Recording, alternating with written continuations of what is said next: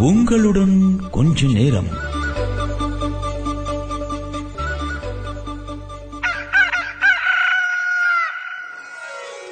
பெரியார் பண்பலை நேயர்களுக்கு வணக்கம். நூற்றாண்டை கொண்டாடுகின்ற திராவிட இயக்கத்தின் அடிப்படை கொள்கை சமூக நீதி என்றால் அதன் அடுத்தடுத்த கொள்கைகளாக இருப்பவை இனம் மொழி பண்பாடு ஆகியவற்றை காக்கின்ற போராட்டமாகும். திராவிட இனத்தின் மூத்த மொழியான தமிழ் மொழியை வடமொழியின் ஆதிக்கத்திலிருந்து காப்பாற்றுவதற்கு தொடர்ந்து போராட்டங்கள் நடைபெற்றுக் கொண்டே இருக்கின்றன.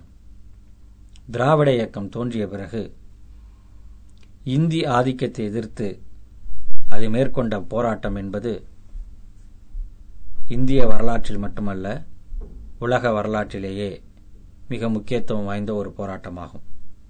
இந்தி எதிர்ப்பு போராட்டம் என்பது பல கட்டங்களிலே நடைபெற்றிருக்கிறது. முதல் கட்ட போராட்டம் என்பது வெள்ளைக்காரர் ஆட்சி காலத்தில் சென்னை மாகாணத்திற்கு நடைபெற்ற தேர்தலில் காங்கிரஸ் வெற்றி பெற்ற பிறகு ஆயிரத்தி தொள்ளாயிரத்தி முப்பத்தாறு முப்பத்தேழு ஆண்டுகளில் முதல்வராக அப்பொழுது அதை பிரீமியர் என்று அழைப்பார்கள். அந்த பொறுப்பிலே இருந்த ராஜாஜி அவர்கள் இந்தியை பள்ளிகளில் கட்டாய பாடமாக்கியதன் காரணமாக ஏற்பட்ட போராட்டமே முதல் மொழி போராட்டம் திராவிட இயக்கத்தின் தலகர்த்தராக விளங்கிய தந்தை பெரியார் அவர்கள் அந்த போராட்டத்தை முன்னின்று நடத்தினார். அப்பொழுது திராவிடர் கழகம் என்ற பெயர் கூட கிடையாது. நீதி கட்சி தான் செயல்பட்டு கொண்டிருந்தது. அதன் தலைவராக கூட பெரியார் அவர்கள் இல்லை அப்பொழுது. அவர் சுயமரியாதை இயக்கத்தை தான் நடத்தி கொண்டிருந்தார். நீதி கட்சியுடன் இணைந்து சமூக நீதி கொள்கைகளை அவர் போராடி கொண்டிருந்த நேரத்தில் அந்த இந்தி ஆதிக்க எதிர்ப்பு போராட்டம் வலுப்பெற்றது. அந்த போராட்டத்திலே தந்தை பெரியார் அவர்கள் பங்கெடுத்து கைதாகி நீதிமன்றத்தின் முன் அவர் அளித்த சாட்சியம் என்பது வேறு எவருக்கும் இல்லாத துணிச்சலோடு அளிக்கப்பட்ட சாட்சியங்களில் ஒன்று. ஏனென்றால் அந்த கைது நடவடிக்கையை அந்த வழக்கை எதிர்த்து வாதாடுவதில்லை என்று போராட்டத்தின் முன்பாகவே முடிவு செய்யப்பட்டுவிட்டது அதனால் நீதிமன்றத்திலே ஒரு அறிக்கையை மட்டும் வாசிப்பது என்பதுதான் பெரியார் எடுத்த முடிவாகும். அதன்படி சென்னையிலே உள்ள ஒரு நீதிமன்றத்தில் அவர் நிறுத்தப்பட்ட பொழுது மிக தெளிவாக நீதிபதியை பார்த்து அவர் சொன்னார். மாண்புமிகு நீதிபதி அவர்களே இங்கே நடைபெறுகின்ற ஆட்சி என்பது காங்கிரஸ் கட்சியின் ஆட்சி. பார்ப்பன ஆட்சி நீதிபதியாக தாங்களும் ஒரு பார்ப்பனர். இந்த நாட்டின் முதல்வராக இருக்கக்கூடிய பார்ப்பன சமுதாயத்தைச் சேர்ந்த அந்த முதல்வர் இந்த போராட்டத்தை எந்தவித இரக்கத்திற்கும் இடமளிக்காமல் ஒடுக்க வேண்டும் என்று சொல்லியிருக்கிறார். அடக்குமுறை நடைபெறுகின்ற நாட்டில் நீதியோ நியாயமோ எதிர்பார்க்க முடியாது. எனவே நாங்கள் இதில் வழக்காட விரும்பவில்லை. நீதிபதி அவர்கள் எவ்வளவு காலம் எனக்கு தண்டனை கொடுக்க முடியுமோ அந்த தண்டனையை கொடுத்தும் தாங்கள் மனதிருப்தி அடைகின்ற வகையில் சிறையில் எனக்கு எவ்வளவு தாழ்ந்த வகுப்பு வழங்க முடியுமோ அதனை வழங்கியும் இந்த வழக்கு நாடகத்தை முடித்து வைக்குமாறு கேட்டுக்கொள்கிறேன் என்று நீதிபதி முன்பு சட்டத்தையும் நீதியையும் அது எப்படி இருக்கிறது என்று தோலியுரித்து காட்டியவர் தந்தை பெரியார் அவர்கள். அந்த போராட்டத்தின் காரணமாக அவர் ஓராண்டு காலம் சிறைப்பட்டார்.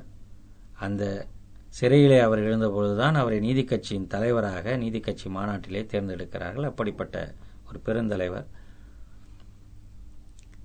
பின்னர் அந்த போராட்டத்தின் வலிமை காரணமாக ராஜாஜி அவர்கள் அந்த இந்திய ஆதிக்கத்தில் திணிப்பை விலக்கிக் கொள்ள வேண்டியதாயிற்று. இது ஒரு முக்கியமான போராட்டம். அந்த போராட்டத்திலே தான் அறிஞர் அண்ணா முதல் முறையாக சிறைப்படுகிறார்.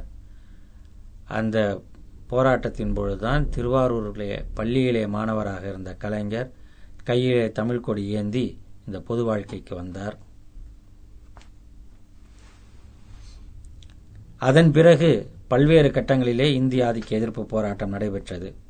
ஆனால் மிக குறிப்பாக நடைபெற்ற ஒரு போராட்டம் என்பது ஆயிரத்தி தொள்ளாயிரத்தி அறுபத்தி நான்கு அறுபத்தைந்தாம் ஆண்டுகளில் நடைபெற்ற இந்தி ஆதிக்க எதிர்ப்பு போராட்டம். இந்தியாவின் ஆட்சி மொழியாக இந்தி மட்டுமே நீடிக்கும் என்கின்ற மத்திய அரசின் முடிவை எதிர்த்து மிகப்பெரிய அளவிலே மாணவர்களுடைய போராட்டம் நடைபெறுகிறது. தந்தை பெரியார் அவர்கள் அந்த போராட்டத்தில் கொண்டிருந்த கருத்தும் நிலைப்பாடும் சற்று மாறுபாடானது என்றாலும் அவர் எந்த விதத்திலும் இந்திய ஆதிக்கத்திற்கு இடமளிக்க தயாராக இல்லை. மாணவர்களின் போராட்டம் ஒரு கட்டுப்பாட்டுடன் நடைபெற வேண்டும். எந்த ஒரு போராட்டமும் தலைமையின் வழிகாட்டுதலின் கீழ் நடைபெற வேண்டும் என்பதுதான் அவருடைய நோக்கமாக இருந்தது. என மாணவர்களின் எதிர்காலம் பாழாகிவிடக் கூடாது என்பதுதான் அவருடைய எண்ணம். ஆனால் அந்த போராட்டம் என்பது மாணவர்கள் இளைஞர்கள் குறிப்பாக திராவிட முன்னேற்றக் கழகத்தைச் சேர்ந்தவர்கள் மிக வலிமையாக அந்த போராட்டத்தை எடுத்துச் சென்ற நேரத்தில் அகில இந்திய அளவிலான ஊடகங்கள் அந்த மொழி போராட்டத்தை வேறு விதமாக சித்தரித்தன. ஏதோ தமிழகத்தில் இருக்கிறவர்கள் எல்லாம் இந்தியாவுக்கு எதிரானவர்கள் என்பது போலவும் அவர்கள் எல்லாம் இந்தியாவிலிருந்து அந்நியப்பட்டவர்கள் என்பது போலவும் வட இந்திய ஊடகங்களில் ஆங்கில ஊடகங்களில் அன்றைக்கு இருந்த பத்திரிகைகளில் அப்படிப்பட்ட கருத்துக்கள் தான் வெளிப்பட்டு வந்தன. அப்பொழுதுதான் ஆர் கே லக்ஷ்மண் என்பவர் ஒரு கேலி சித்திரத்தை வரைகிறார். இந்திய ஆதிக்க எதிர்ப்பு போராட்டம் பற்றி. ஆர் கே லக்ஷ்மண் என்பவர் தமிழகத்தை பூர்வீகமாக கொண்ட பார்ப்பனர். அவர் திராவிட இயக்கம் முன்னெடுக்கின்ற ஒரு போராட்டத்தை எந்த கண்ணோட்டத்தில் பார்ப்பார் என்பதை நாம் எளிதாக புரிந்து கொள்ள முடியும். அவர் எவ்வளவு உயர்ந்த இடத்தில் இருந்தாலும் அவர் எவ்வளவு பெரிய திறமைசாலியாக இருந்தாலும் அவருடைய கார்ட்டூன்கள் பலவும் நம்மையும் சிரிக்க வைக்கக்கூடிய வகையில் அமைந்தவை என்றாலும் உள்ளுக்குள் அந்த உணர்வு இருந்து கொண்டேதான் இருக்கும். திராவிட இயக்கத்தை சார்ந்தவர்கள் திராவிட இனத்தை சார்ந்தவர்களுக்கு இல்லாத அந்த உணர்வு பிராமணர்களுக்கு எப்பொழுதுமே இருக்கும். அதன் அடிப்படையில் அவர் ஒரு கார்ட்டூனை வரைகிறார். அதாவது இந்த இந்திய ஆதிக்க எதிர்ப்பு போராட்டம் வலுப்பெற்ற பிறகு அப்பொழுது நேரு ஒரு உறுதிமொழி அளித்தார். அந்த உறுதிமொழி என்னவென்றால் இந்தி பேசாத மக்கள் விரும்புகிற வரையில் அந்த மாநிலங்களில் ஆங்கிலமும் இணையாக நீடிக்கும் என்பதுதான். நேரு கொடுத்த உறுதிமொழியை காப்பாற்றுவோம் என்று இந்த இந்திய ஆதிக்க எதிர்ப்பு போராட்டத்தின் பொழுது பிரதமராக இருந்த லால் பகதூர் சாஸ்திரி உத்தரவாதம் அளிக்கிறார். அப்பொழுது அது குறித்து ஒரு அறிவிப்பு வெளியாகுவது போலவும் ஒரு கரும்பலகையிலே ஆங்கிலத்தில் அந்த அறிவிப்பு வெளியிட்டிருப்பது போலவும் அந்த அறிவிப்பை நோக்கி ஒரு தமிழ் மாணவன் கல்லெறிவது போலவும் அந்த அறிவிப்பு பலகையின் பக்கத்திலே ராஜாஜியும் அன்றைய முதலமைச்சர் பக்தவச்சலமும் நிற்பது போலவும் அந்த கேலி சித்திரம் அமைந்திருக்கிறது. அந்த கல்லை வீசுகிற அந்த இளைஞன் கோபத்தோடு கல்லை வீசுவது போலவும் இவர்களுக்கு தலைவர்களுக்கு பக்கத்திலே இருப்பவர்கள் ஒருவர் சொல்கிறார் அந்த மாணவனுக்கு ஆங்கிலம் எது இந்தி எது என்றே தெரியாது. எழுத்து எது என்று தெரியாதால் எழுதப்பட்டிருப்பது இந்தி என்று நினைத்து கல்லை வீசுகிறான் என்கின்ற அர்த்தத்திலே ஒரு கார்ட்டூனை ஆர் கே லக்ஷ்மண் அந்த காலத்திலே வரைந்திருக்கிறார் இது தமிழர்களை தமிழக மாணவர்களை இன்னும் சொல்லப்போனால் தமிழ் மொழியை கொச்சைப்படுத்துகின்ற ஒரு கேலி சித்திரம் தமிழக மாணவர்கள் மற்ற மாநிலத்து மாணவர்களை விட ஆங்கிலத்தில் புலமை மிக்கவர்கள். ஆங்கிலத்தில் சரளமாக பேசக்கூடியவர்கள். இன்றைக்கும் கூட அமெரிக்கா இங்கிலாந்து போன்ற நாடுகள் அவுட்சோர்சிங் முறையில் வேலைக்கு எடுத்தாலும் அல்லது அந்த நாடுகளுக்கு செல்வதாக இருந்தாலும் மிக சரளமாக ஆங்கிலம் பேசக்கூடியவர்கள் தமிழர்களாக இருக்கிறார்கள். உலகின் பல நாடுகளிலும் தமிழர்கள் இருப்பதற்கு காரணம் அதில் ஒரு வாய்ப்பு அவர்களுக்கு அந்த ஆங்கில சரளம்தான். ஆனால் தமிழக மாணவர்களுக்கு ஆங்கிலம் தெரியாது என்பது போல கல்வீச்சை அவர்கள் செய்வதாக அந்த கார்ட்டூன் அப்பொழுது வரையப்பட்ட ஒரு கார்ட்டூனை தற்போது மத்திய அரசு தன்னுடைய பாடத்திட்டத்திலே சேர்த்திருக்கிறது. இப்படித்தான் அம்பேத்கரை நேரு அவர்கள் சாட்டையால் அடிப்பது போல அந்த காலத்தில் வரையப்பட்ட ஒரு கார்ட்டூனும் அதில் இடம்பெற்று சர்ச்சைக்குள்ளானது.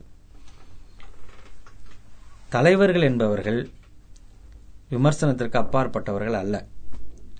அவர்களே அந்த கேலி சித்திரங்களை ரசித்தது உண்டு. நேரு தன்னை பற்றிய பல கேலி சித்திரங்களை ரசித்திருக்கிறார். அந்த மனப்பக்குவம் தலைவர்களுக்கு உண்டு. அதனால்தான் அவர்கள் தலைவர்களாக இருக்கிறார்கள். ஆனால் அன்றைய சூழலில் வரையப்பட்ட ஒரு கார்ட்டூனையோ அன்றைய சூழலில் சொல்லப்பட்ட ஒரு வார்த்தையோ அன்றைக்கு சொல்லப்பட்ட ஒரு கருத்தையோ இன்றைக்கு பாடப்புத்தகத்திலே இடம்பெறச் செய்வது என்பது உள்நோக்கம் கொண்டது. அதிலும் குறிப்பாக இந்தி ஆதிக்க எதிர்ப்பு போராட்டத்தை கொச்சைப்படுத்துகின்ற வகையிலே ஆர். கே. லக்ஷ்மணன் எழுதிய அந்த கேலி சித்திரம் என்பது பாடப்புத்தகத்தில் இடம்பெற்றிருக்கிறது என்றால் அதனுடைய உள்நோக்கம் என்ன என்ற கேள்வி எழுகிறது. உண்மையிலேயே அந்த கட்டுரை என்பது அந்த பாடம். அந்த பாடம் வேறு அதில் இடம்பெற்றிருக்கிற படம் வேறு. பாடம் என்ன சொல்கிறது என்றால் திராவிட கட்சிகள் தமிழகத்திலே வளர்ந்த பொழுது இந்திய அளவில் என்ன பார்வை இருந்ததென்றால் பிரிவினை இயக்கங்கள் வளர்கின்றன. இதுபோல் ஒவ்வொரு மாநிலத்திலும் பிரிவினை இயக்கங்கள் வளர்ந்தால் இந்தியாவின் நிலைமை என்னாகும் என்கின்ற ஒரு எண்ணம் தேசிய அளவிலே இருந்திருக்கிறது. ஆனால் திமுக தேர்தலிலே பங்கெடுத்து அது வெற்றி பெற்று ஆயிரத்தி தொள்ளாயிரத்தி அறுபத்தி ஏழிலே ஆட்சி அமைத்த பிறகு அதனுடைய தாக்கத்தின் காரணமாக இன்றைக்கு இந்தியாவில் பல மாநிலங்களிலும் மாநில கட்சிகள் வளர்ந்து வெற்றி பெற்று அங்கெங்கும் ஆட்சி அமைத்திருப்பது மட்டுமல்லாமல் மத்திய அரசை நடத்தி செல்வதற்கு கூட மாநில கட்சிகளின் துணை என்பது மிக அவசியமான ஒரு சூழல் உருவாகிவிட்டது. இதை பற்றித்தான் அந்த பாடம் சொல்கிறது. ஒரு காலத்தில் மாநில கட்சிகள் வளர்ந்தால் பிரிவினைவாதம் அதிகரித்து விடுமோ என்ற ஒரு எண்ணம் ஏற்பட்டது. ஆனால் திராவிட கட்சிகளின் வளர்ச்சி அதனுடைய அரசியல் பங்களிப்பு அது மத்திய அரசில் பங்கேற்பு இவையெல்லாம் வைத்து பார்க்கும் பொழுது தேசிய கட்சிகளுக்கும் மாநில கட்சிகளுக்குமான உறவு என்பது தேசிய நீரோட்டத்தில் மாநில கட்சிகளின் பங்களிப்பிற்கு ஒரு பெரிய ஆதரவாக இருக்கிறது என்பதுதான் அந்த பாடம். இப்படிப்பட்ட பாடத்திலே ஒரு படத்தை வைக்கும் பொழுது ஒரு சார்பான படத்தை அதுவும் ஒரு இனத்தை ஒரு மொழியை அதில் அந்த மொழியை பேசக்கூடிய இளைஞர்களை கொச்சைப்படுத்துகின்ற அளவிலான ஒரு படத்தை வைக்க வேண்டிய அவசியம் என்ன? இதுதான் உள்நோக்கம் கொண்டதாக இருக்கிறது. அன்றைய சூழலில் தமிழகத்தில் வெளியான குறிப்பாக திராவிட இயக்க பத்திரிகைகளில் வெளியான கார்ட்டூன்களை நீங்கள் எடுத்திருந்தால் இந்திய ஆதிக்க எதிர்ப்பு போராட்டத்தின் அவசியம் என்ன என்பது பற்றிய கார்ட்டூன்கள் இருந்திருக்கும். கண்டிப்பாக அப்படிப்பட்ட ஒரு கார்ட்டூனை தான் இடம்பெற செய்ய வேண்டுமே தவிர காலத்தை வரலாற்றை நாங்கள் நினைவுபடுத்துகிறோம் வரலாற்றை பதிவு செய்கிறோம் என்கின்ற அடிப்படையிலேயே ஒரு ஒரு சார்பு கோணத்தை வெளிப்படுத்துவதும் ஒரு மிக நீண்ட செய்தியிலே ஒரு பகுதியை மட்டும் எடுத்து வெளியிடுவதும் ஒரு சரியான அணுகுமுறையாக இருக்காது. மத்திய அரசு தொடர்ந்து தன்னுடைய கல்வி திட்டத்திலே இது போன்ற தவறுகளை செய்து கொண்டே இருக்கிறது. இந்தியாவின் வரலாற்றை திரும்ப திரும்ப அது பிழையாகவே சொல்லிக் கொண்டிருக்கிறது. தற்பொழுது வெளியிடப்பட்டிருக்கின்ற கார்ட்டூனும் அப்படிப்பட்டதுதான். கார்ட்டூன் சர்ச்சையினால் தினம் தினம் அவதிப்பட்டு கொண்டிருக்கும் கபில் சிபல் இதையும் கூர்ந்து கவனித்து அகற்றுவதற்கு நடவடிக்கை எடுக்காவிட்டால் ஒரு மோசமான வரலாற்றை எதிர்கால தலைமுறையினருக்கு சொல்லக்கூடிய ஒரு அவல நிலைதான் உருவாகும்.